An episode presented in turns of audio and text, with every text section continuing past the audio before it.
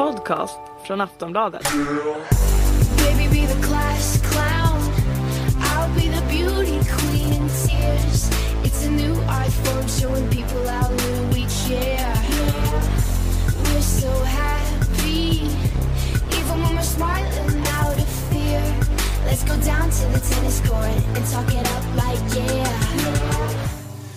Du lyssnar på Sportbladets tennispodd med mig Henrik Ståhl och Andreas Käck. Den här gången ska vi prata om Franska öppna-finalerna mellan Maria Sharapova och Simona Halep och mellan Rafael Nadal och Novak Djokovic. Där ju Rafael Nadal vann sin nionde titel på Roland Garros. Vi ska också prata om rivaliteten mellan Nadal och Djokovic, jämföra med lite andra klassiska rivaliteter i tennishistorien. Vi ska prata om eh, begreppet GOAT, Greatest of All Times. Nu när Nadal har vunnit 14 Grand Slam-bucklor så är han ju, är han ju bara tre ifrån Roger Federers rekord på 17. Eh, kan Nadal gå om Roger Federer? Eh, kan han komma att betraktas som tidernas bästa tennisspelare när han väl lägger rakten på hyllan? Vi ska också titta lite grann på eh, den kommande grässäsongen som ju har dragit igång i och med turneringarna i London, Birmingham och Halle. Eh, och vi ska också ta en titt på startfälten i Swedish Open i Båstad. Men vi börjar ju såklart med finalerna i Franska öppna. Andreas, vad säger vi om dem? Ja, var ska vi börja någonstans? Ska vi börja med Sharapova Halep kanske? Ja, men det kan vi göra. Eh, ganska väntat eh, att det blev tre set. Eh, att Halep skulle ändå störa Sharapova så pass mycket. Eh, Jag trodde hon skulle vinna faktiskt. Jag, hade, Ja. eller jag tyckte hon hade en så himla god chans att göra det. ja, du var väldigt rätt ute i ditt förhandstips där, ju, får man ju verkligen säga. Men ehm, eh, ja, Sharapova igen visar ju att hon är Queen of Clay då, om man får, får säga så. Och det, det tycker jag väl att vi får. Ja, absolut. läge. Nej, men hon, är ju, hon är ju så extremt stark när det väl kommer till kritan och när det blir långa matcher. Den här matchen var det ju över tre och en halv timme. var ju bara några minuter från att bli den längsta damfinalen någonsin där. Mm. Eh, jag, jag, jag tycker ändå att Halep gjorde det bra som var med så pass länge. Jag var lite orolig för att det skulle rinna iväg där i, i tredje set. Men eh, det är väl framförallt två saker jag tar med mig därifrån. Dels att Halep på riktigt, i alla fall i mina ögon, visade att hon är i toppen för att stanna. Jag har ju varit tveksam ganska länge. Jag vet att du har väl blivit övertygad tidigare än vad jag har blivit. Mm. Men vi, vi var båda skeptiska i början av säsongen. Det ska Ja, det vi vi. inte sticka under stol med. Ja, precis. Vi Men- trodde ju inte att hon skulle klättra så mycket högre än liksom att vara topp 10-spelare. Nu är hon ju liksom topp 3. Ja, exakt. Nej, och, och jag känner väl egentligen ända fram till, till Franska öppna att hon måste nog bevisa någonting mer det här lilla sista för att jag verkligen ska acceptera att hon är en toppspelare på riktigt. Eh, och det gjorde hon. Hon tappade inte ett set fram till finalen och hade ju med lite flyt kunnat vinna finalen också. Det är inte konstigt att hon blir nervös där i slutet av andra set. Liksom. Hon är i Grand Slam-final för första gången i, i karriären. Precis, och fick ett eh, ganska snöpligt domslut mot sig också. Mm. Vilket kröp under skinnet. Kröp in under skinnet på henne kanske. Jag kan tänka mig att det var den episoden, det var så en boll som eh, dömdes ut först. Men som huvuddomaren korrigerade och då gav han poängen till Sharapov istället för att spela om den. Och, då, och Halep tyckte att det skulle ha spelats om. Det kan väl jag också tycka. Ja, det, det Men- håller jag med om. Men ehm, Men eh, i grund och botten var det heller inte orättvist att Sharapova vann. Och Hon, nej. Hon det var det absolut lite inte. bättre. Ja, ja men det, det håller jag med om. Jag tror att den där incidenten i slutet, det blev på något sätt bägaren som fick det rinna över för själv. För att hon hade ju ändå, det jag var imponerad av, det var ju faktiskt hennes, hennes psyke faktiskt. För att spelmässigt så var ändå Sharapova snäppet bättre genom i, i, egentligen hela matchen. Hon var lite mer stabil. Jag trodde ju att eh, Halep skulle vinna på sin soliditet. Men det var faktiskt Sharapova, även om hon hade en del rassliga gem och liksom konstiga, du tog en hel del korkade beslut så, så, var hon ändå väldigt stabil. Var snäppet bättre hela tiden. Men också det här med, det var ju många som beskyllde Maria Sharapova för att vara osportslig efter matchen. I och med att hon tog väldigt lång tid på sig mellan eh, poängen. Eh, Och dessutom ett break på nästan 7-8 minuter där inför ja, toalettbesöket där inför tredje set var det. ja, tredje set Ja. till och med. Men eh, alltså vid, några, vid flera tillfällen så tog hon alltså över 30 sekunder på sig mellan första serve och andra serve. Det är ju helt horribelt. Eh, riktigt kast av domaren att inte ingripa där kan jag tycka. Men samtidigt så vet man ju att Sharapova beter sig på det här sättet. Hon, hon tar lång tid på sig och det jag tror inte nödvändigtvis att det handlar om att hon försöker psyka motståndaren. Det handlar mer om att hon, hon behöver det för sig själv. Hon försöker samla ihop sig och liksom ta den här tiden. Och kan ju vara jättestörande för motståndaren och för oss som tittar när hon liksom avbryter en serve mitt i ett uppkast för 171 gången. Men eh, alla vet att Maria Sharapova beter sig på det sättet. Då måste, man, försöka, då måste man försöka hantera det. Jag tyckte Chalep gjorde det väldigt bra. Fram till den där incidenten med domslutet. Då liksom kollapsade så vann hon inte en enda poäng sen efter det. Ja, precis.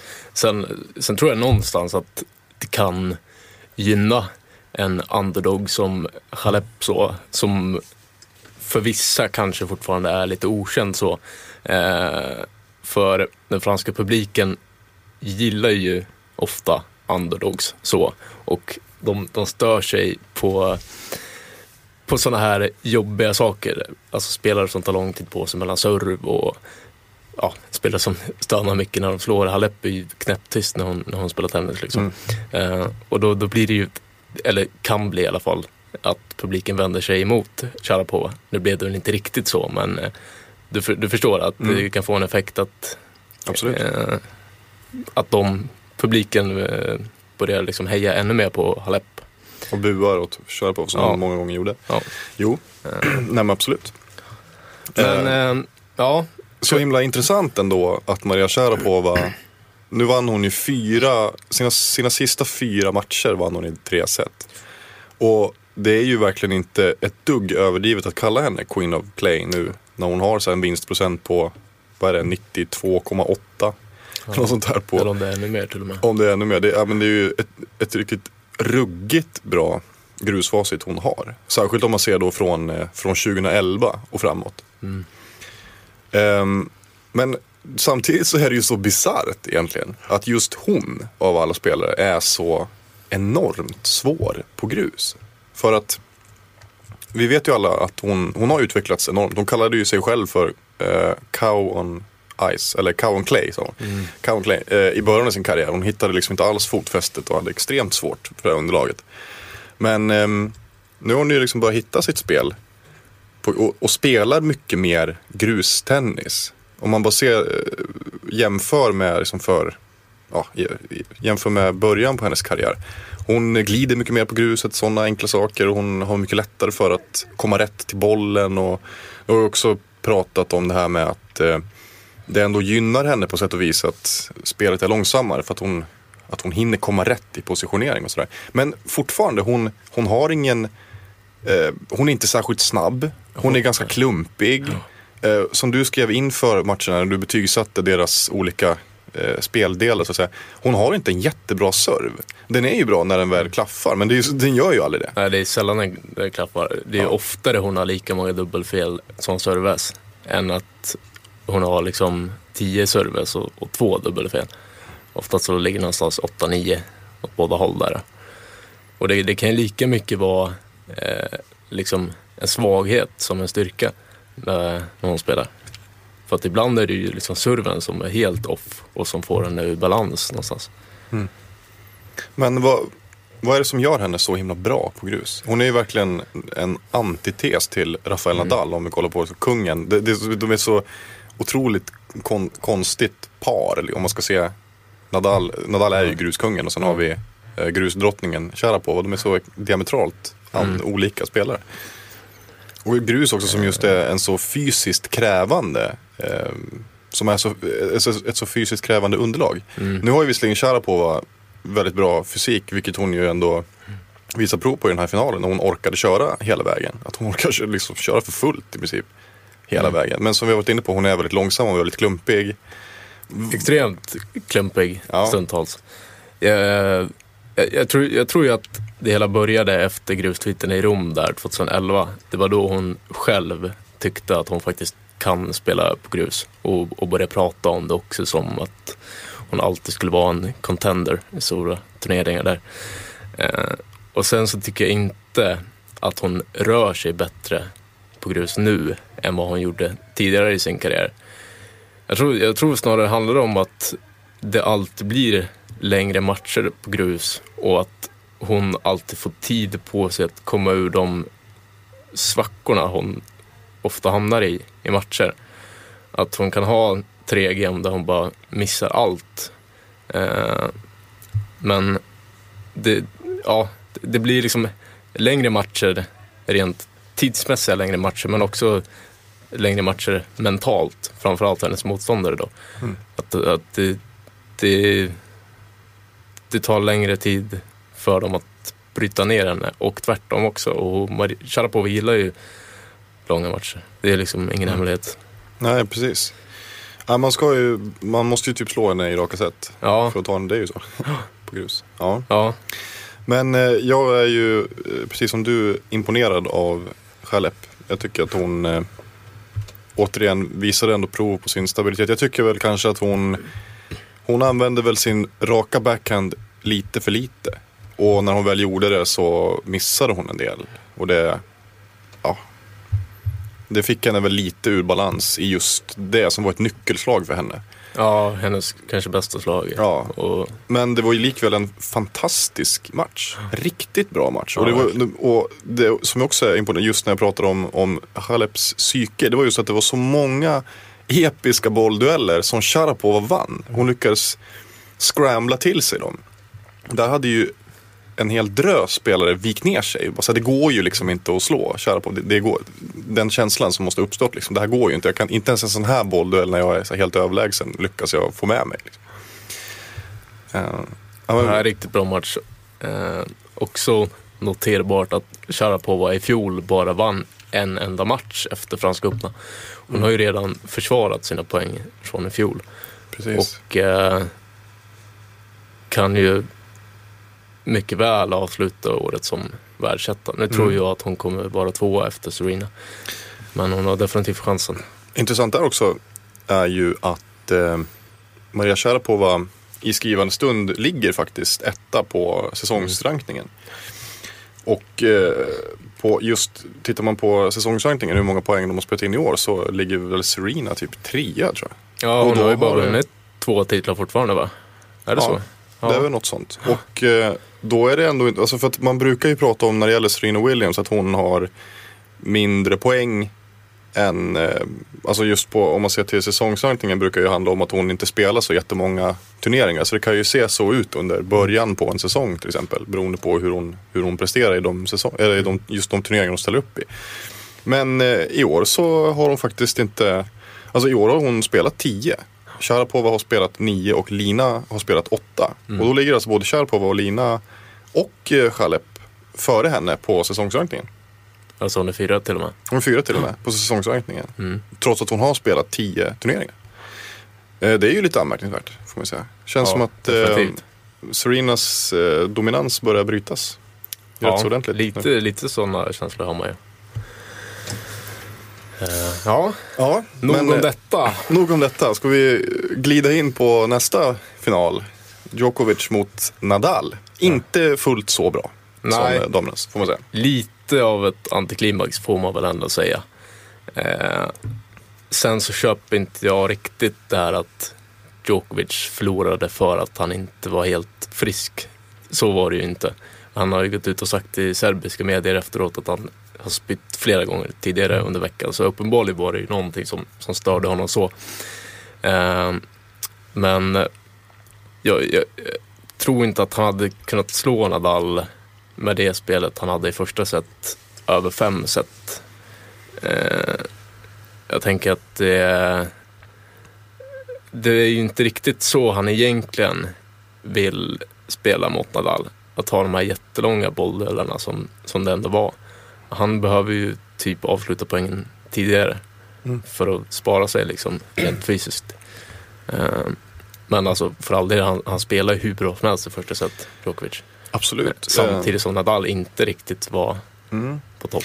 Jag tycker ehm, det är ju såklart helt omöjligt att spekulera i hur, hur, vi, alltså hur Djokovic hade spelat om han inte hade mått bra. Det, det man kan konstatera det är att han mådde inte bra. Det gjorde han inte redan i semifinalen och då var han, ganska, han var öppen med det.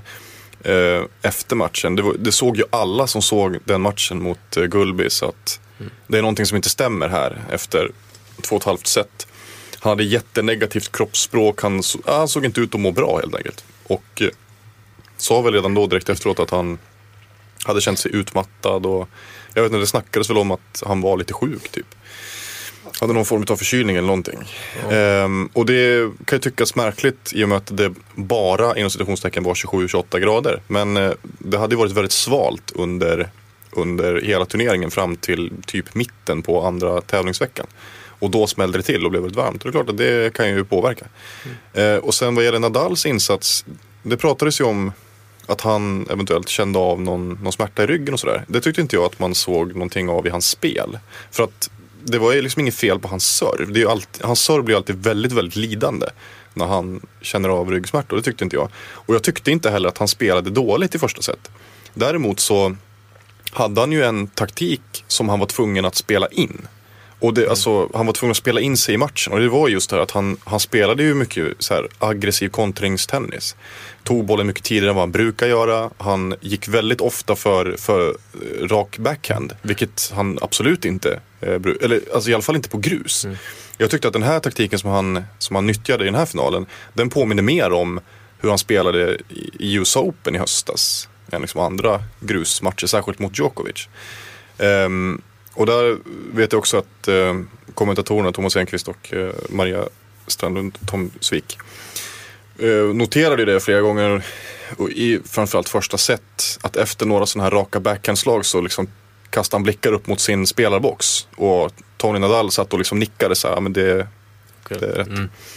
Eh, Det kan man ha åsikter om, om det är någon slags coachning eller så. Men, men eh, jag uppfattade också det, att det var en väldigt, väldigt tydlig taktik från honom att gå för framförallt sin raka backhand down the line så att säga. Eh, också rak forehand, han spelar på ett, på ett eh, absolut inte offensivt sätt, det går inte att säga, men aggressiv defensiv. Och det behövde han hitta, liksom. han behövde hitta sin bollträff ordentligt. Och när han väl gjorde det, då funkade det ju hur bra som helst.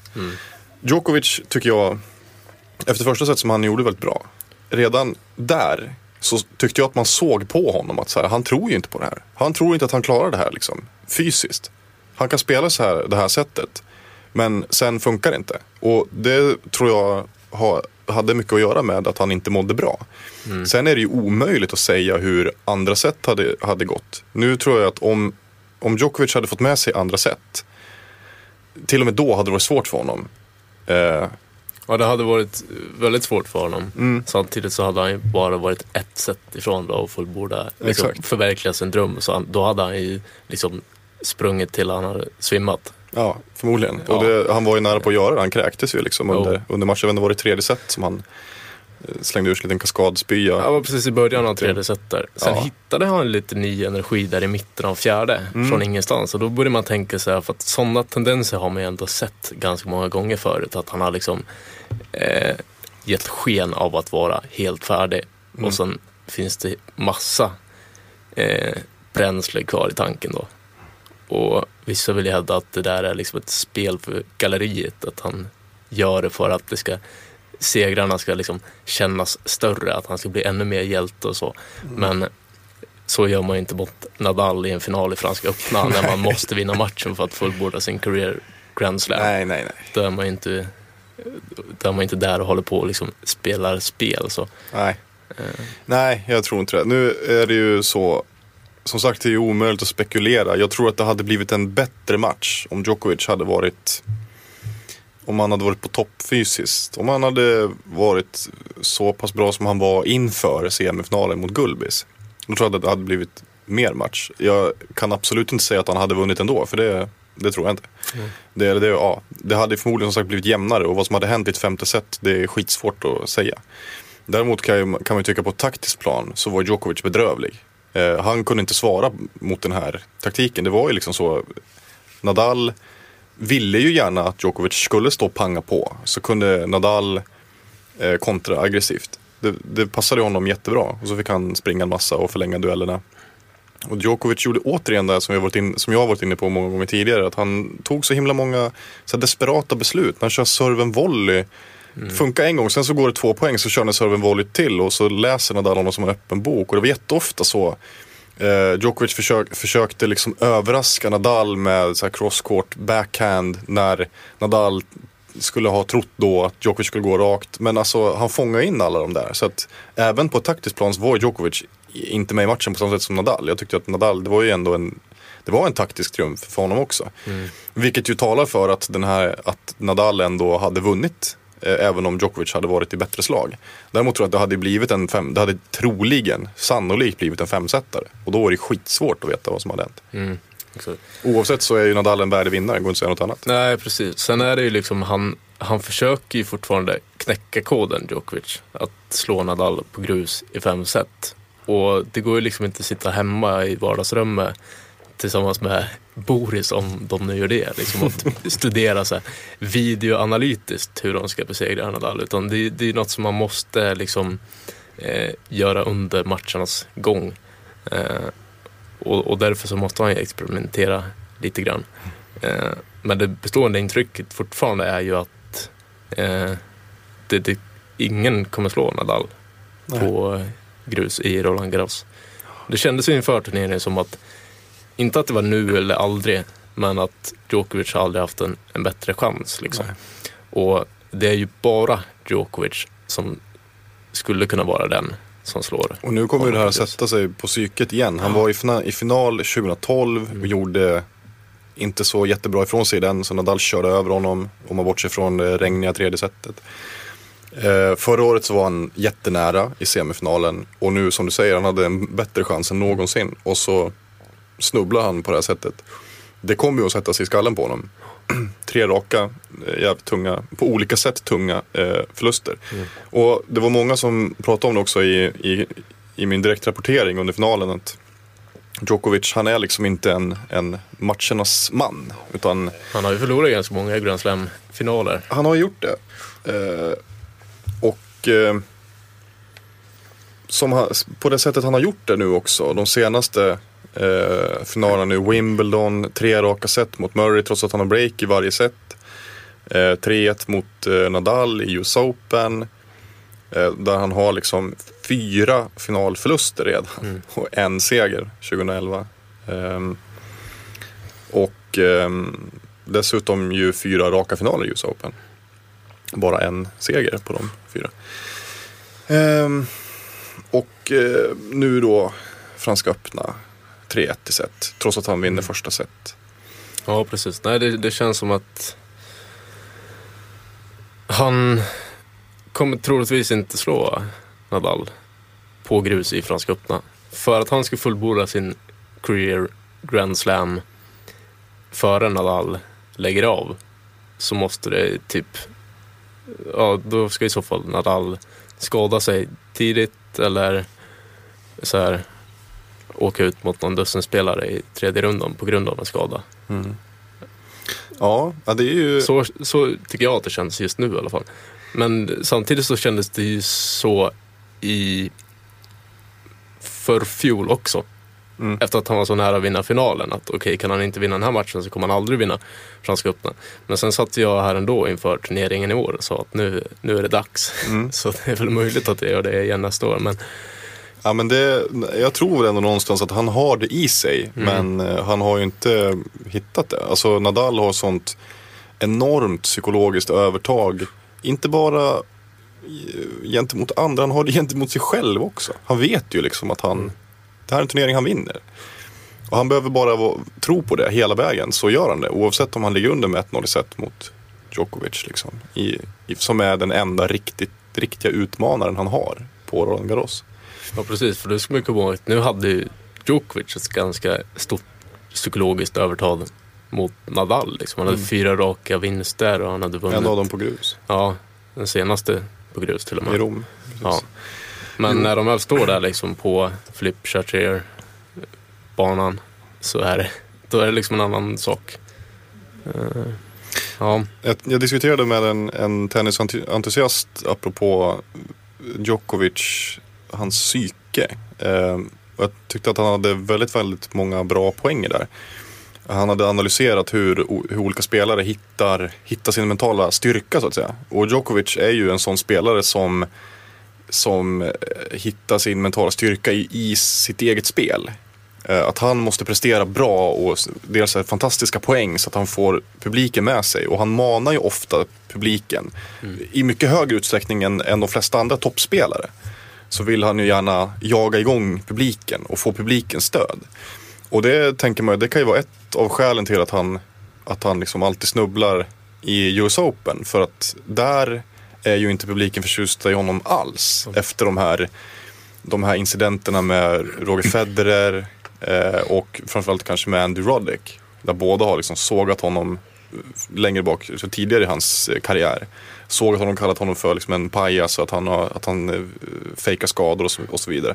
Så är ju US Open publiken har ett väldigt, en väldigt sval inställning till Djokovic. och det kan påverka honom mentalt. Ehm, och här på Roland Garros har ju Nadal trots alla sina triumfer aldrig åtnjutit publikens fulla stöd. Men känns ändå som att han har större stöd än Djokovic oftast. Och att det också kan, jag tänker på apropå det här med att han inte är en matchernas man så att säga. Ja, Men eh, vad säger vi generellt om, om rivaliteten mellan Nadal och Djokovic? Du skrev det i en krönika inför finalen. Att du tycker att det är hi- tennishistoriens bästa ri- rivalitet. ja jag, jag skrev att det var den öppna erans bästa, eller om det var största rivalitet. Det, det skrev jag ju för att jag tycker det. Sen ska man ju komma ihåg också att eh, texter i tidningen, eh, vi har liksom ett maxtak i antal tecken vi får skriva. Man måste sticka ut hakan lite grann. Det ska helst vara spetsig, spetsig vinkel så. Det betyder ju för all del inte att jag liksom ljög i det jag skrev. Jag, jag tycker det. Men eh, det är ett bra läge nu då att förklara varför, Nyansera. varför jag tycker det och ny- nyansera precis. För att eh, rivalitet är ett ganska svårt ord på svenska. Det betyder ju någonstans att det ska finnas ett hat, ett, slags eh, en clash så mellan spelarnas eh, personligheter och spelstilar och sånt. Det är i alla fall det man tänker när man hör ordet rivalitet. På engelska är det mycket enklare. Rivalry betyder ju liksom Ja, det, det har ett lite mildare eh, en mildare ton så. Eh, men men det, det jag argumenterar för i min text också är ju att eh, Nadal och Djokovic har förmågan att plocka ur det bästa av varann. Eh, och vi ser bara deras max när de möter just varandra. Och när vi ser deras max så är det också den absolut bästa tennisen vi någonsin har sett fram till dagens datum och förmodligen också det mesta vi, vi kommer att få se. Eh, Såvida inget sjukt händer. Det är möjligt att det gör det. Men eh, det, det finns liksom ingen, de, de gillar ju varandra rätt mycket. Eller det vet jag inte om de gör, men de har åtminstone väldigt stor respekt för varandra så. Med i Gamla Vänner. Ja. Eh, är de. Ehm, och det, det fanns ju liksom inte samma hetta som det gjorde mellan McEnroe och Lendl eller McEnroe och Connors liksom. Ehm, samtidigt så har ju alltså den rivalitet som folk, de allra flesta hävdar är den största fortfarande är väl ändå Nadal Federer just för att den är så ikonisk så. Sen kan jag tycka att eh, typ Sampras Agassi är en bättre rivalitet på så vis att de, det var verkligen de perfekta spelstilarna mot varandra som gjorde att vi fick sådana episka matcher. Eh, men Nadal och Djokovic är ju de som har mött varandra överlägset flest gånger i den öppna eran. Eh, sen går det ju också att hävda att det är dåligt att de möter varandra för ofta. Att det ska vara liksom så här 15-20 klassiska möten och sen ska det inte vara något mer liksom. För att som nu, den här Franska öppna finalen, den kommer inte gå till historien som en av de bästa matcherna. Liksom. Den kommer inte vara minnesvärd på så vis. Ehm, så alla har ju olika åsikter om det här, men det jag i grund och botten menar är att vi kommer aldrig få se bättre tennismatcher än när Nadal och Djokovic möter varandra. Och det beror ju på att jag gillar den sortens matcher när det är liksom 30 bollväxlingar och den ena vinner för att alltså de, de tar ut varandra eh, fysiskt så. Mm. Genom att bara spela en brutalt bra men ändå säker tennis. Det är förmodligen väldigt många som tycker att det är ganska tråkigt att sitta Ja, och det, är- kolla det är på. tyvärr väldigt många som gör Ja, det är ju det. Men då, då kan väl säga det rakt ut att då, då är ni fan ute och cyklar ju. Att, ja, det är- nu, Det är väl också så här, jag vet inte exakt varför den... Jag tycker det känns som en enorm missuppfattning att Djokovic och Nadal skulle vara så himla lika varandra i spelstil.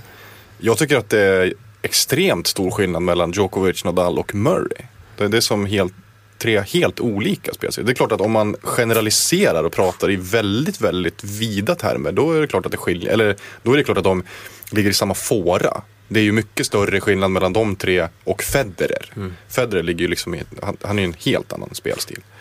Men eh, jag tycker att det skiljer väldigt mycket mellan Djokovic och Nadal, särskilt när de möts. För då kliver Djokovic in i den här rollen som spelförare och Nadal blir eh, mer defensiv, kan fortfarande vara väldigt aggressiv i sin, i sin defensiv, men han, där går ju han mer in i den här rollen som defensiv specialist. Medan Djokovic plockar fram alla sina offensiva vapen på ett helt annat sätt. Sen är ju Djokovic eh, i grunden en offensiv baslinjespelare. Det är ju mest bara nu att de här gränserna har ju suddats ut så himla mycket i och med att vi inte har några serve and volley specialister till exempel.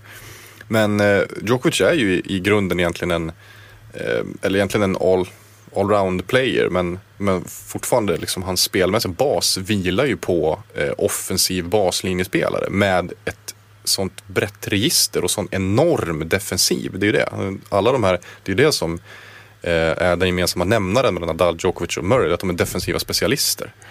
Men det är ju fortfarande inte, det är inte som att det är som två skuggor av varandra som står och bollar när de två möts. Det är ju, jag tycker att det är tak- taktiskt väldigt intressanta matcher. Mm. Och att det också skiljer så himla mycket. Det är kanske svårt för en person som inte följer tennisen jättenära. Eh, att urskilja då de här, de här små dynamiska skillnaderna i alla dessa möten mellan Nadal och Djokovic. Mm.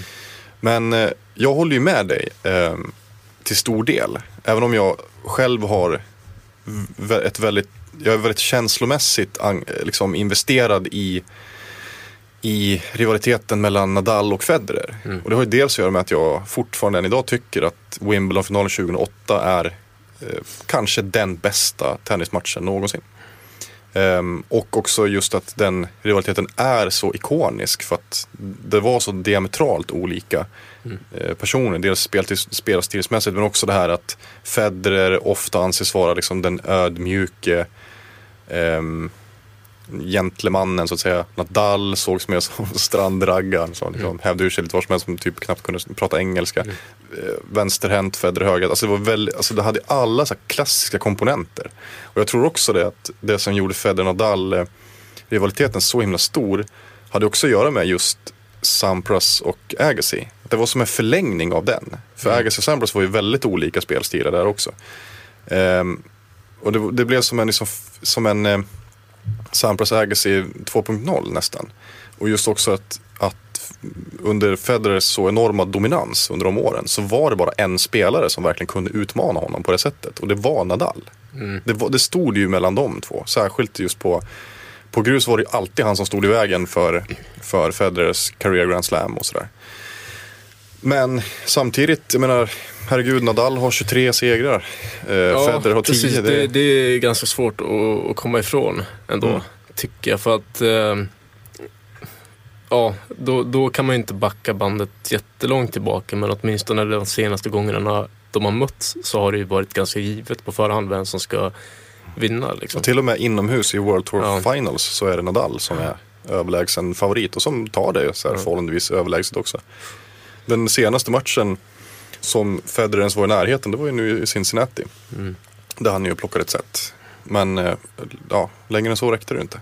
Nej, precis. Och kollar man då på Nadal Djokovic, Nadal var ganska överlägsen i början de första, säg tio matcherna. Därefter har det varit jämnt, stort sett rakt igenom. Det Ja, det är varit. från 2011 där. Det är om man ser efter US Open-finalen 2010 som Ja. Nadal vann med 3 set så har det ju varit väldigt, väldigt jämnt.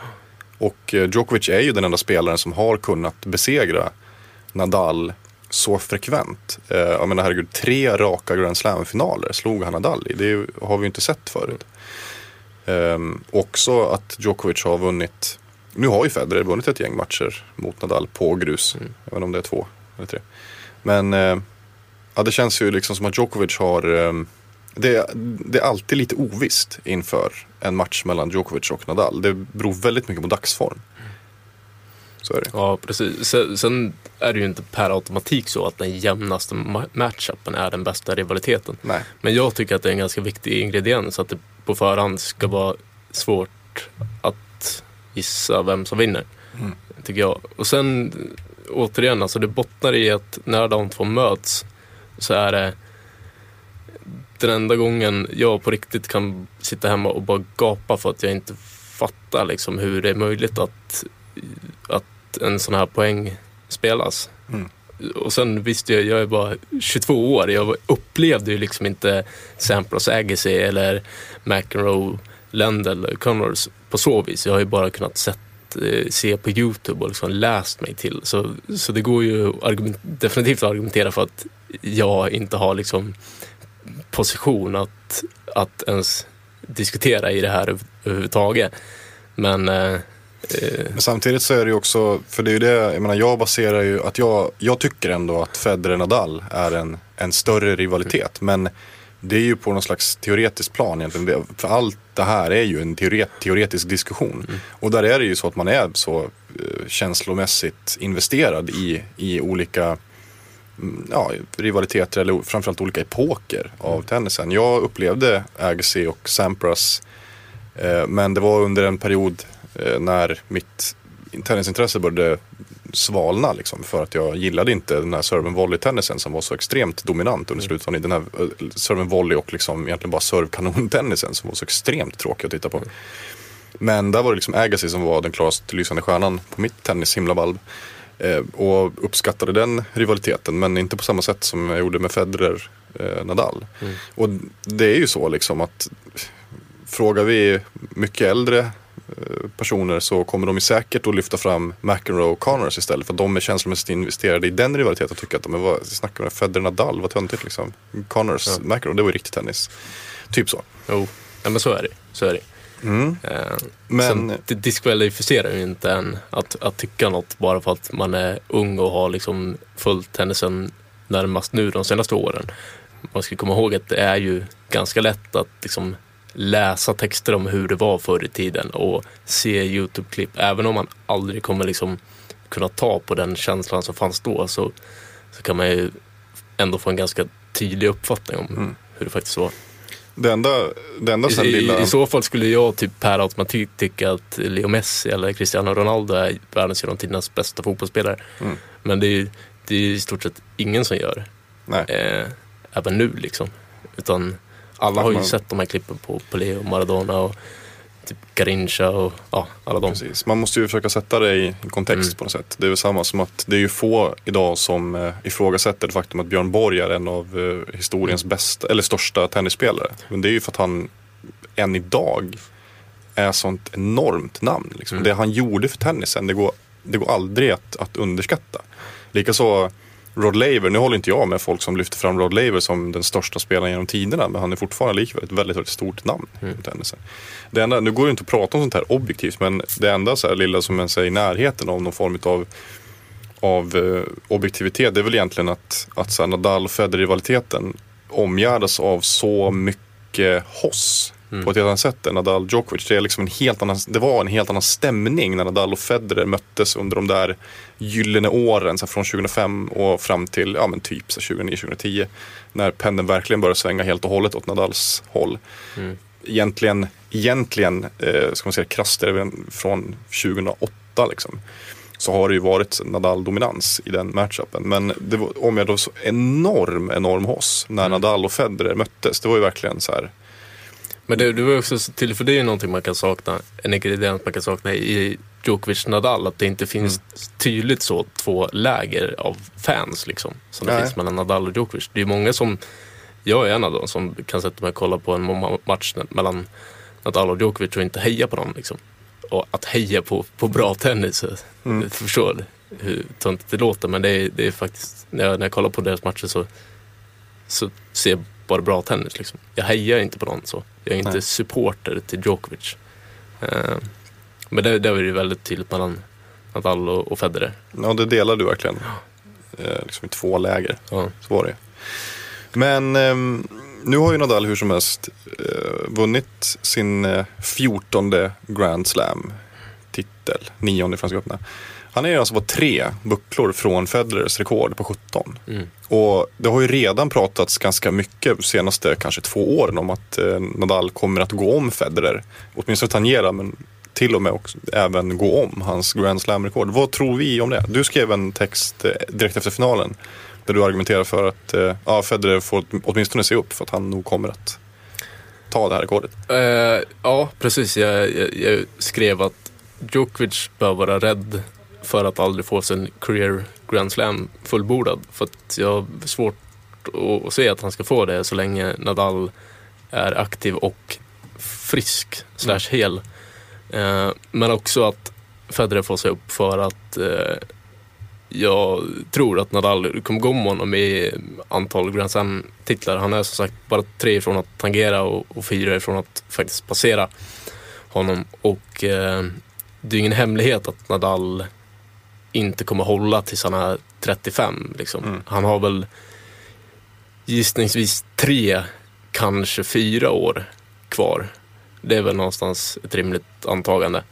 Eh, men så länge han inte är skadad, vilket han ju förmodligen kommer vara lite, lite då och då. Men alltså, så länge han är någorlunda frisk så, så kommer han alltid att vara favorit till att vinna Franska öppna. Han kan stå där med käpp liksom, i ena handen och racket i andra och, och det är ändå hans vardagsrum han ska spela i. Ehm, och, och då tror jag att han vinner tre Franska öppna titlar till, minst. Alltså två kommer han definitivt vinna. Mm. Det, det vore en skräll om man inte vinner två, eh, två till Franska öppna titlar. Och då behöver han vinna en till för att tangera Federer. Och han kommer alltid ha chansen i US Open och Australian Open. Wimbledon tror jag inte att han kommer vinna igen. Han kan mycket väl göra det, men det är ju den svåraste turneringen för honom i nuläget så att säga. Mm. Och då utgår jag ju samtidigt från att Federer inte vinner en till Grand Slam. Det sa jag redan i fjol och då var ju det lite grann att sparka in en öppen dörr med tanke på hur tafflig Federer var, Federer var där och då. Han har ju blivit bättre men han är fortfarande ingen top contender till någon Grand Slam. Inte ens i Wimbledon i mina ögon. Nej, nej, men det håller jag med om. Jag, jag kan ju på något plan förstå varför folk lyfter fram honom. Men jag håller absolut inte med. För att han, han håller inte i fem matcher längre. Han gör inte det. Eh, Trots nu att han har ryckt upp sig eh, den här säsongen. Så han har tappat för mycket. Han, han, nej, han, jag menar, han såg inte speciellt bra ut i Franska öppna ens. De matcherna han spelade. Det var liksom, jag tyckte inte att det var en skräll alls att han förlorade mot Gulbis. Och eh, alltså förra årets mm, dunderflopp när han förlorade mot Sergej eh, Stakhovski kommer ju kanske inte upprepas. Men jag har svårt att se honom gå så himla långt i, i de här turneringarna. Mm. Jag tycker semifinalen i Australiska öppna var fantastiskt bra gjort. Efter den tunga säsongen han hade 2013. Absolut. Nej, men om, om vi ska börja liksom sålla bort vilka är det som, eh, som kan tänkas lyfta fram som GOAT då, förutom Federer och Nadal. Då är det väl framförallt eh, Rod Laver.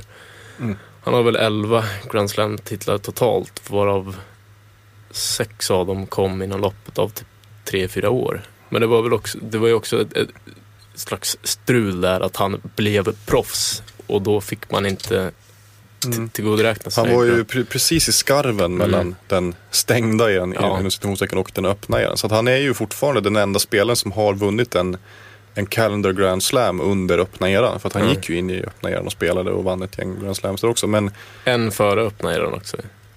han har vunnit, ja precis, han har en, Ja. eh, en calendar grand slam före Ja. öppna och sen har han en öppna. Ja, visst. Ja, precis. Men eh, ja, jag vet inte. Jag tycker, jag tycker att med all respekt för Rod Laver så tycker inte jag riktigt att han hör hemma i den diskussionen faktiskt. Ja. Och då, så får, får man kalla mig historielös om man vill, men, men jag, jag tycker inte det. Nej, precis. Eh, ja, svår, svårt för, för oss, kanske framförallt för mig, att greppa hur dominant han var under just de åren, Rod Laver. Och det är ju lite grann samma att de som fortfarande argumenterar för att Federer kommer vara GOAT även om han står på 17 Grand Slams och Nadal på 19. Att, att de hävdar att ja, men Djokovic var så pass överlägsen under eh, eh, de här åren. Och, och, och visst var han, han tog liksom över efter Hewitt och dem. Och det fanns inte samma konkurrens som det har funnits i världstennisen nu de senaste åren. Nadal har ju faktiskt eh, konkurrerat eh, under den eran, eller vad man ska säga, där det har varit tuffast konkurrens. Eh, det ja, med det, liksom Murray, Djokovic, Federer. det där är ju svårt. Det där är knepigt och det, ibland så tycker jag att vissa av de där argumenten tar ut varandra på något sätt. Eh, för att dels så... Det här med, med konkurrensen tycker jag är ett jätteknepigt argument just för att det är så extremt svårt att mäta. Hur mäter du att konkurrens, eller hur mäter man att konkurrensen var så mycket sämre under de här åren när, när Federer var så dominant. Och då är också så här, vi vet inte hur, hur Djokovic hade, ha- om han hade varit lika dominant som Federer, eh, om han hade som om han hade hamnat i samma era och Federer inte hade funnits. Men du vet, om man ska hålla på och spekulera i sånt. Jag tycker det, det är jättesvårt. Det, man, det enda vi vet är liksom att Federer var extremt dominant. Eh, han gick till liksom tio raka eh, Grand Slams. Sen gick han till åtta raka eh, Grand Slam-finaler. Han gick till tio raka Grand Slam-finaler. Sen gick han till åtta raka Grand Slam-finaler. Eh, vann en herrans massa liksom under ett, ett gäng år. Han var i, hur var det nu, eh, fyra raka Franska öppna-finaler då. På hans sämsta underlag. 06, 07, 08, 09. 09 lyckades han vinna och sen 2011 också. Så fem finaler där. Alltså, och också det här med att man lyfter ofta fram eh, head-to-head stats gentemot Nadal och typ också Murray. Murray leder över, fortfarande över Federer i head-to-head. Eh, Federer leder knappt över Djokovic. Men samtidigt så leder ju Nadal över alla dem. Och kan man då hävda att konkurrensen är så himla eh, liksom brutal om Nadal inte har några som helst problem med att slå Murray? Liksom. Alltså Murray har varit en, en top contender ganska länge men har aldrig varit ett, eh, liksom, ett, ett, ett jättestort hot mot Nadal i Grand Slams mer än typ US Open och till viss del. Ehm, då, kan man ju, då är det ju vissa som, som å andra sidan hävdar att ja, men vadå, konkurrensen är inte så mycket svårare idag. Det är ju bara fyra spelare som slåss om alla Grand Slams. Förr i tiden på liksom typ Sampras tid, då var det ju många fler.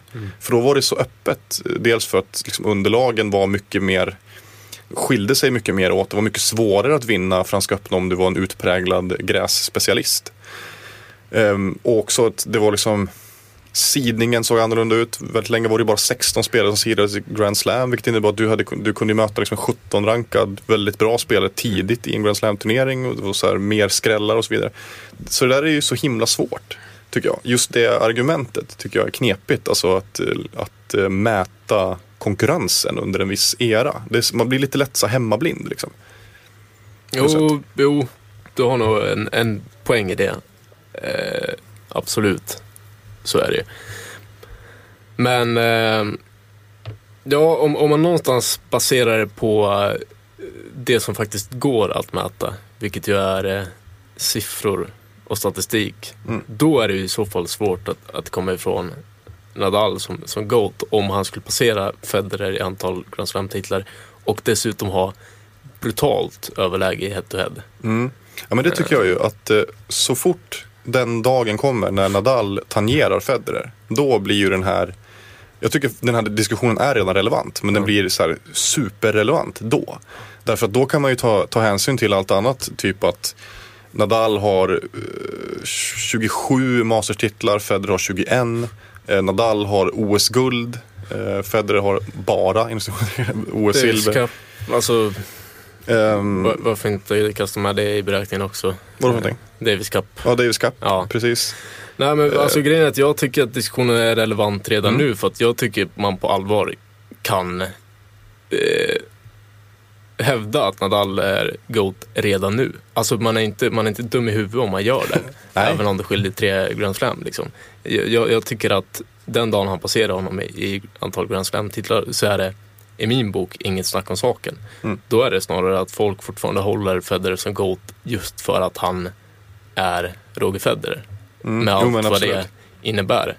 Det håller jag med om. Och eh, jag köper, alltså jag tycker att ett av de fånigaste argumenten det är ju det här bara, ah, men eh, Nadal vinner ju alla sina titlar på grus. Ja, för det första så vinner han inte alla sina titlar på grus. Han har vunnit majoriteten av sina titlar på grus. Men en Grand Slam är en Grand Slam. Spelar ingen roll om den, sker, om den kommer på, på grus. Eller, alltså herregud, det är ju liksom till och med bara att, att, att vinna nio Grand Slams på grus, det är helt sinnessjukt egentligen. Det, är ju så, ex- det ska ju vara så extremt svårt. Eller det är så extremt svårt att vinna eh, titlar på grus överhuvudtaget. Så här.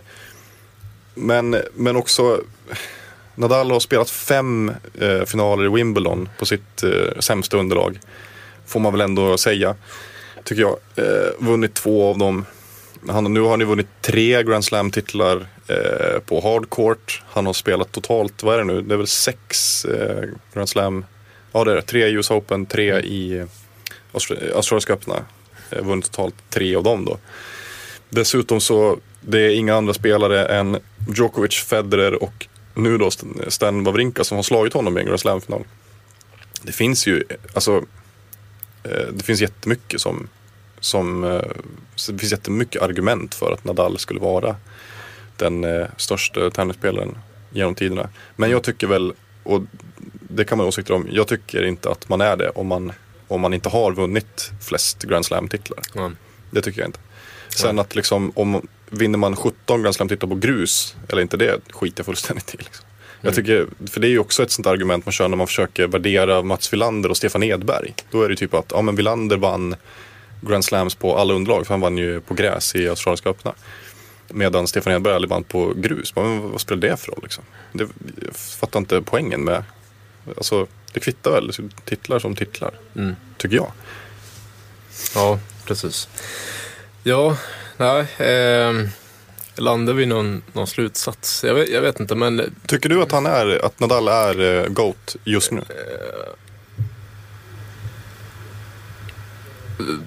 nej, inte, inte just nu. Han, han behöver nog en eller två Grand Slams till. För det är ändå så pass viktigt Mm. att eh, en en ifrån så, så tycker jag ändå man kan hävda det. Liksom.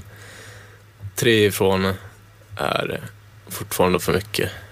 Mm. Men han är väldigt nära tycker jag i, i mina ögon. Jag håller med. Och eh,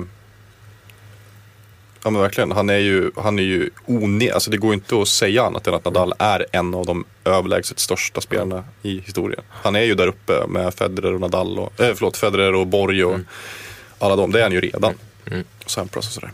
Eh, men ja, några till bucklor i Grand- i Grand Slam-sammanhang. Så.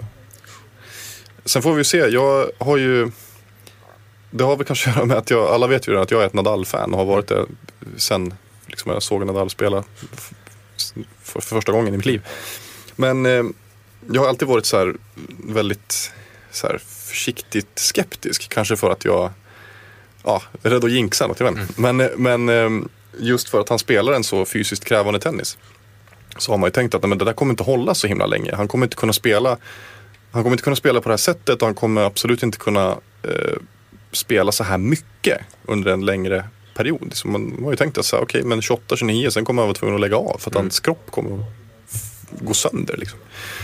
Och där känner jag att om, om Nadal kan hålla det här tempot uppe i några år till, det räcker ju med typ tre år till. Då kommer han ju absolut att gå om Ja. eh, Federer. Och då kommer han alltså att göra det av egen maskin och det är ju liksom Eh, en jäkla prestation. Problemet är ju just hans fysik. Kommer han orka? Alltså för att tappar han bara så här 10 procent då är han ju plötsligt extremt sårbar. Särskilt på alla de här underlagen där han har lite större problem som gräs. Eh, där han ju alltid, alltid är sårbar i första rundorna. Jag har faktiskt tittat en del på eh, matchen mot Steve Darcis i andra rundan, första rundan förra året i Wimbledon. Och jag tyckte det inte då och jag tycker det fortfarande inte att nej, han visade inga tecken på skada. Det gjorde han inte. Jag kan inte se det. Än, än, även nu när jag tittar på liksom, jag har sett nästan hela matchen igen i efterhand och bara säga nej, han ser inte speciellt skadad ut. Eh, problemet för honom är att han var inte beredd på, på grästennisen. Liksom. Absolut att han kan ha haft känningar i knät. Det är klart att det är liksom att, eh, det, att gå från ett underlag till ett annat. Men han, han kan ju ha vissa problem, det har han ju själv sagt, liksom, att gå från hardcourt till grus. För att, Ja men det har man ju liksom. Men jag hävdar bestämt att Nadal var inte skadad i Wimbledon. Han har problem med, med gräs. Liksom. Och han måste, för, han måste förbereda sig mycket mer noggrant inför grässäsong. Och då var det så förra säsongen spelade han extremt mycket inför Wimbledon och var väl som slutkörd i både kropp och, och skalle. Ehm, så att det, just Wimbledon har jag inte så jättehöga förhoppningar om, om några liksom underverk från han, hans sida. Men kan han hålla uppe det här tempot i några år till så har han ju jätte, jättestora chanser att vinna US Open och vinna Australiska öppna. Fortsätta vinna frans, Franska öppna några år till. Ja, definitivt. Men eh, apropå gräset. Ja, apropå gräset. Jag har inte eh, hunnit se speciellt mycket. Men det spelas ju i Halle och i Queens och Birmingham. Birmingham och Mm. lite sånt. Roligt med grästennis. Eh, Det är alltid speciellt och mysigt Mm. och så. Kanske inte den bästa tennisen alltid. Eh, Ja, det beror lite på vad man, vad man har för eh, preferenser. Ja. säga. Det är ju väldigt, väldigt speciell tennis. Ja, Det är. Dels är det ju mycket kortare bolldueller, bara en sån sak. Men Mm.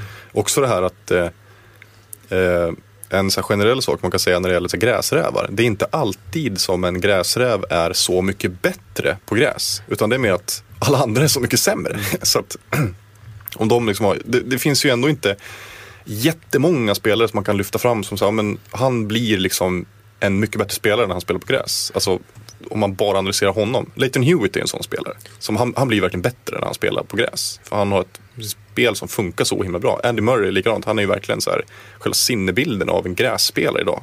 Eh, jag tycker också att Federer är, alltså, inte bara just spelmässigt, utan att han trivs så himla bra på gräs. Gör liksom att han, att han blir bättre och han, eh, hans spel passar så himla bra för.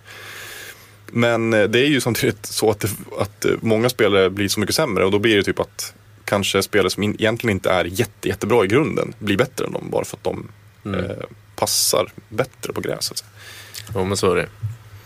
Eh, ja, jag vet inte riktigt vad man, vad man ska säga. Det, det känns aldrig riktigt som att de här förturneringarna betyder så jäkla mycket. Det handlar ju mer om, om att de ska spela in sig på underlaget. Mm. Och även om någon så här storspelare floppar totalt i sin öppningsmatch i Halle eller i Queens så betyder inte det någonting inför Wimbledon för då har de fortfarande ett par veckor på sig att liksom, träna på gräs och så. Mm. Det är ju, Wimbledon är grässäsongen liksom. Ja. Resten Just. skiter jag nästan i. Ja, jag, Alltså, tycker, jag tycker väldigt, väldigt mycket om Queens. Jag tycker det är en, Ja. en väldigt trevlig. Också, inte bara för att det är den första turn- grästurneringen, eller en av de första grästurneringarna på säsongen, utan också så här, dels har de, jag tycker det är väldigt så kvalitativ turnering. De har ju väldigt bra startfält. Det är så här, överlägset bästa startfältet för, som bland de 250 turneringarna eh, under ett år.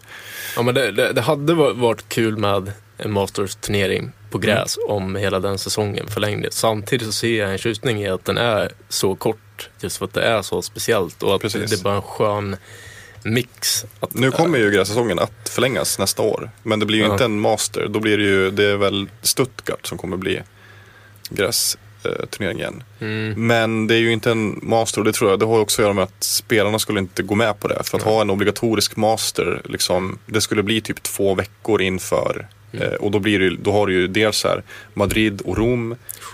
Och sen, eh, sen kommer eh, eh, Franska öppna och sen är det liksom bara några veckor så är det liksom en, en master till och sen Mm. Wimbledon. Alltså det blir ju för, det blir för tjockt. nej, Liksom. nej, det blir lite, lite too much. Eh, Men Queens är en väldigt eh, kul, den följ, brukar jag alltid följa väldigt ja, jag. alltså jag ser gärna matcherna. Mm. Mest för att jag tycker det är kul med, med grästennis. Det är liksom en känsla när man bara slår på tvn och få en liten chock så att oh shit, spelar de på gräs? Liksom. Mm. Man vet ju att det är grässäsong men det är ändå alltid så att man blir överraskad när man... Det känns exotiskt Ja. varje år. Det är, så, det är väldigt speciellt. Ja, men jag håller med dig också, de här turneringarna betyder ju sällan så mycket. Det är vissa spelare, typ så Andy Murray tror jag. Och det har ju dels att göra med att Queens det är på han, hans hemmaplan och han vinner gärna den turneringen och får lite matcher eh, under fötterna så att säga. Nadal har ju aldrig riktigt presterat i de här turneringarna inför Wimbledon och det har ju, det har ju gått lite, lite si och lite så.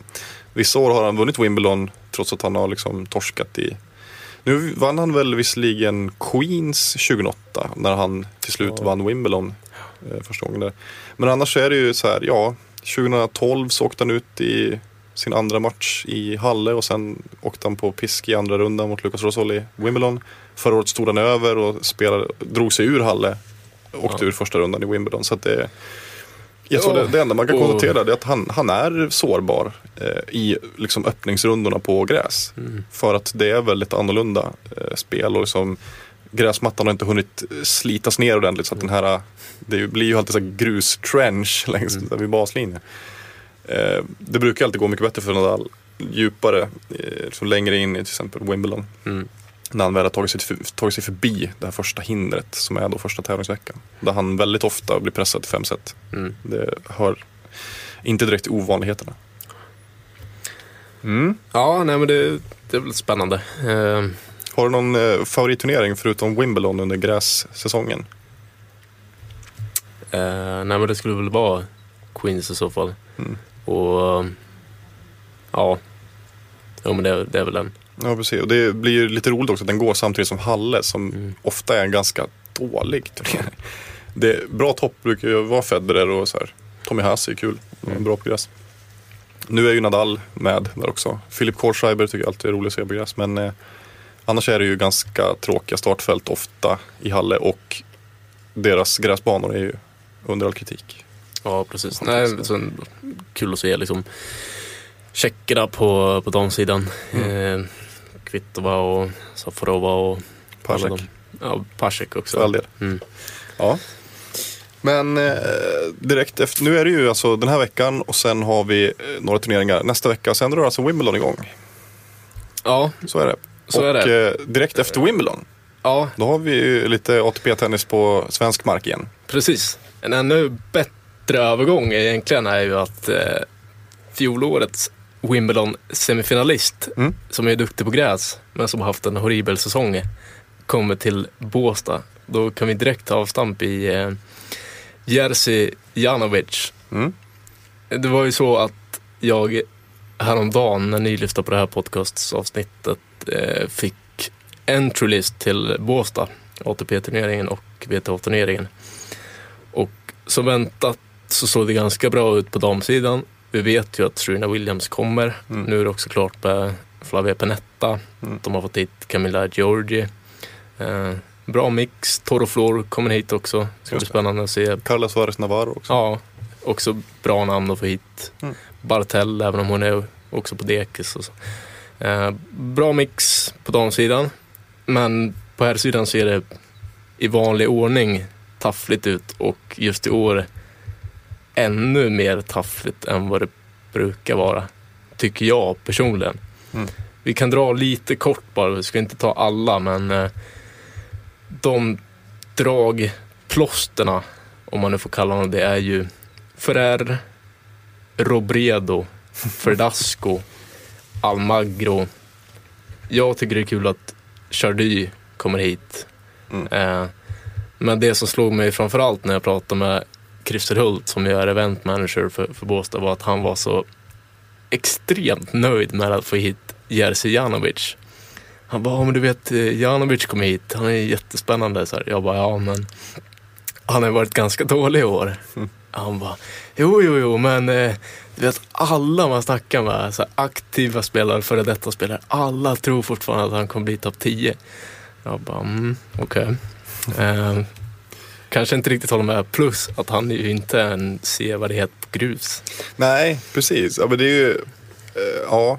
Jag, jag kan väl hålla med om att så här, om han får vara skadefri och liksom göra en riktigt bra säsong så har han väl, klart han har kapacitet att bli topp 10 men Alltså- det gör ju honom fortfarande till ett intressant namn nu. Nej, precis. Alltså, vi har ju hyllat Janovic många gånger i den här podden och, Mm. Ja, och jag tycker fortfarande att han är en rolig spelare Mm. och liksom fortfarande spännande, spännande och aktuell. Men, men jag köper inte att han är liksom ett jättebra namn att få till Båstad. Det är det måttet med. Nej, ja, men, ja, men jag håller med fullständigt. Alltså, han är ju ett uh, ganska bra namn att få till, till Stockholm Open. Ja. Eh, så.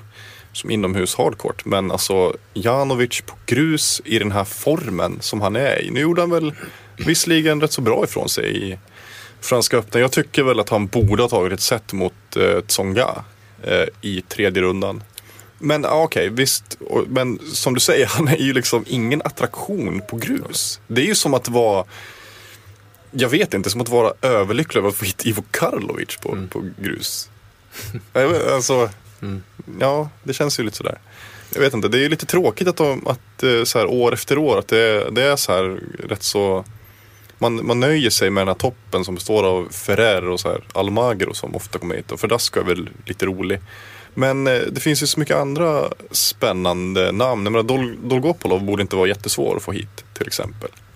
Ja, Kan man tycka. Fabio Fonini borde man ju kunna Ja, det var ju roligt för i fjol så trodde ju Hult att han skulle anmäla sig själv då, för Mm. Nine. Då var han rankad typ 20 i världen. Vilket han, han är ännu högre rankad nu, väl? Ja, absolut. Eh, men eh, det är klart, någonstans så ska man ju komma ihåg att det är svårt att få hit bra spelare just för att eh, det är precis efter grässäsongen. De måste nästan åka ut tidigt i Wimbledon för att de överhuvudtaget ska kunna tänka sig att åka och spela Båstad. Ja, precis. Som är liksom, Och det är ju också, så det är ju bara ett fåtal grusturneringar innan, innan hardcourt-säsongen drar igång. Så de allra flesta de åker och börjar förbereda sig för hardcourt-säsongen i, i liksom Asien och, och Nordamerika. mm, Eh, precis. så att absolut. Så, men, alltså, de spelarna man, man vill få hit som inte kommer komma är ju typ Wawrinka, Berdych, Dimitrov, Nishikori, Rejonic, Mm. Gulbis, eventuellt Dolgopolov. Eh, det, det är självklart, åtminstone är ju Berdych en spelare de har försökt med. Han har ju varit här flera gånger. Liksom. Mm. Wawrinka är definitivt en spelare de har försökt med. Inte bara för att han är Wawrinka utan också för att han har Norman som tränare. Mm. Men eh, de spelar Wimbledon. Mm. Så det är där de satsar. ja, exakt.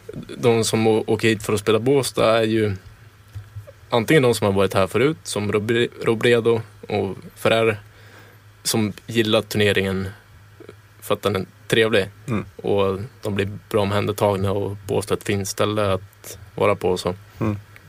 Men eh, jag, jag tänker också, för, för de pratar så mycket om att de är så nöjda över den här mixen mellan gammalt och nytt och, eh, och att de har så fräscha namn och så här, yngre talanger. Jiri Wesley kommer hit, det är bra. Carreno Busta, ja, why not? Men det är de här tråkiga dussinspelarna som aldrig gör något vettigt. Paolo Cuevas, eh, Hanesco, Pereriba, Andujar, Mm. Snark. Ja, men, det, men det är ju lite det jag menar med att, man, att det är så att man får hit Ferrer som är ett stort namn. Eh, han är trots allt rankad sjua i världen. Mm. Eh, fortfarande. Och typ Almagro som är, de många gillar. Han är, ja. Att man nöjer sig med det. Så att man, det känns i alla fall så att man nöjer sig med, oh shit vi får hit Ferrer och vi får, om, förra året så fick de hit Dimitrov också. Så, så nöjer man sig med det och så är det som att man inte mm, jobbar så himla hårt på att få hit lägre rankade men ändå intressanta spelare. Ja, Och då blir, det, så, då blir man så överlycklig när, när Jerzy Janovic kommer. Och Ja. det, det, Och, men det, det är liksom inte deras fel för att alla de här spelarna som jag precis nämnde har ju liksom rätt att komma hit. De får Mm. anmäla sig till turneringen och så får de spela för att de har en så bra ranking. Jo. Men någonstans så är det ju också upp till turneringen att ligga på Ja, andra det, spelare att är ta deras det- plats. det är lite det jag är ute efter på något sätt. Man, Ja. alltså, man kan ju inte lasta dem för att spelare inte vill komma hit. Självklart inte. Men man känner att så här, det, det borde inte vara omöjligt att få hit så här, lite mer spännande namn. Så här, Martin Klijan hade ju varit roligare att se än Pereriba. Ja. Till exempel. Sådär. Ja. Ja, nej, det- så alltså det jag ser fram mest emot eh, Båstad eh, är nog att se Ja, det, det är om Elias Ymer kommer hit. Mm. För att eh, det finns tre wildcards totalt på här sidan att dela ut. Möjligtvis fyra. Men jag tror att det är tre. Tror Ett är vikt för eh, om någon av de här toppspelarna åker tidigt till Wimbledon Mm. och vill komma hit. Så finns det ett wildcard som ligger där och väntar på dem. Typ Mm. Rajonic, typ Dimitrov. Mm. Eh, Men det är också så att Fidde Rosengren har fått två som han har fått liksom till förfogande och som han ska dela ut till någon av de här, eller till, till två svenska spelare. Mm. Och när jag pratade med honom i tisdags då, blir det, så hade han inte berättat för dem att han faktiskt har två wildcards till Båstad. Så de vet inte om det här. Nu kanske de vet om det. Mm. Han sa att jag får väl berätta det här snart då, för då blir det ju en bra morot för dem att slåss om de här två biljetterna. Mm. Men han sa väl att det står mellan fyra, fem spelare. Men det är väl ingen vild gissning att Elias Ymer ligger bra till. Ja, precis. Jag har inte tänkt på att han vann ju sin fjärde Future-titel där för inte så länge sedan. Precis. Han spelade ju Båstad i fjol. Mm. Förlorade i första rundan mot... Tog ändå eh, set mot Dimitrov. Ja, precis. Eh, men det är, det är ju kul att se honom i en riktig turnering. Så. Mm. Senast var väl i Nice. Då spelade han ju kval dit. Exakt. Åkte ut i andra rundan där. Ja. Ja, nej men absolut. Eh, det är lite vad som händer i alla fall på svensk mark framöver. Men nu är det ju gräs, grässäsongen vi har full fokus på Ja, egentligen. Så att eh, ja, om inte allt för lång tid så kommer vi ju att eh, sätta oss ner och försöka oss på att tippa Wimbledon. Mm. Det är ju två veckor ungefär. Eh, så lott, eller lottningen släpper ju på fredagen där om två veckor. yes. Det blir spännande. Det ska bli väldigt spännande att, följa Nadals framfart i Halle också. Nu när han ju faktiskt, jag var lite osäker på om han överhuvudtaget skulle komma till start där. Men nu, ja, nu verkar det hända. Liksom. Eh, så att, ja, det ska bli spännande. Det ska bli spännande att se Federer också. Jag, tycker mig, jag tyckte mig se väldigt mycket liksom, orosmoln kring hans insatser i Franska öppna. Jag tyckte inte han spelade bra alls i någon av sina matcher egentligen. Det var typ, kan man säga att han ens spelade bra mot Lukas Latchko? Jag menar, han, jag vet inte. Det, Latchko är inte en ja, man behöver inte spela så bra mot Lukas Latchko när man heter Roger Federer. Nej, så är det. Så, men alltså hans, hans match efter det var inte så mycket att hänga i julgranen. Eh, det var väl egentligen bara matchen mot Gulbis där jag ändå blev imponerad av att han lyckades hålla sig kvar så pass bra trots att han ändå inte alls presterade på topp där. Så det ska bli intressant att se vad, vad han lämnar för besked här nu under, under den här veckan i Halle. Förra året vann han ju den turneringen men åkte ändå ut i andra rundan mot Stakowski. Så att, Ja, nej. mm. Spännande. Ja, exotiskt. Gyllengrönt eh, gräs. Mm. Ja. Ehm, du har lyssnat på Sportbladets tennispodd med mig Henrik Ståhl och Andreas Käck. Ehm, om du vill höra av dig till oss så kan du göra det antingen via mail och då är det fornamn.efternamn.aftonbladet.se eller på Twitter, eh, till exempel via hashtaggen Tennispodden i ett ord. Ansvarig utgivare är Jan Helling. Hej då! We're so happy, even when we're smiling. Let's go down to the tennis court and talk it up like yeah. Pretty soon I'll be getting on my first plane.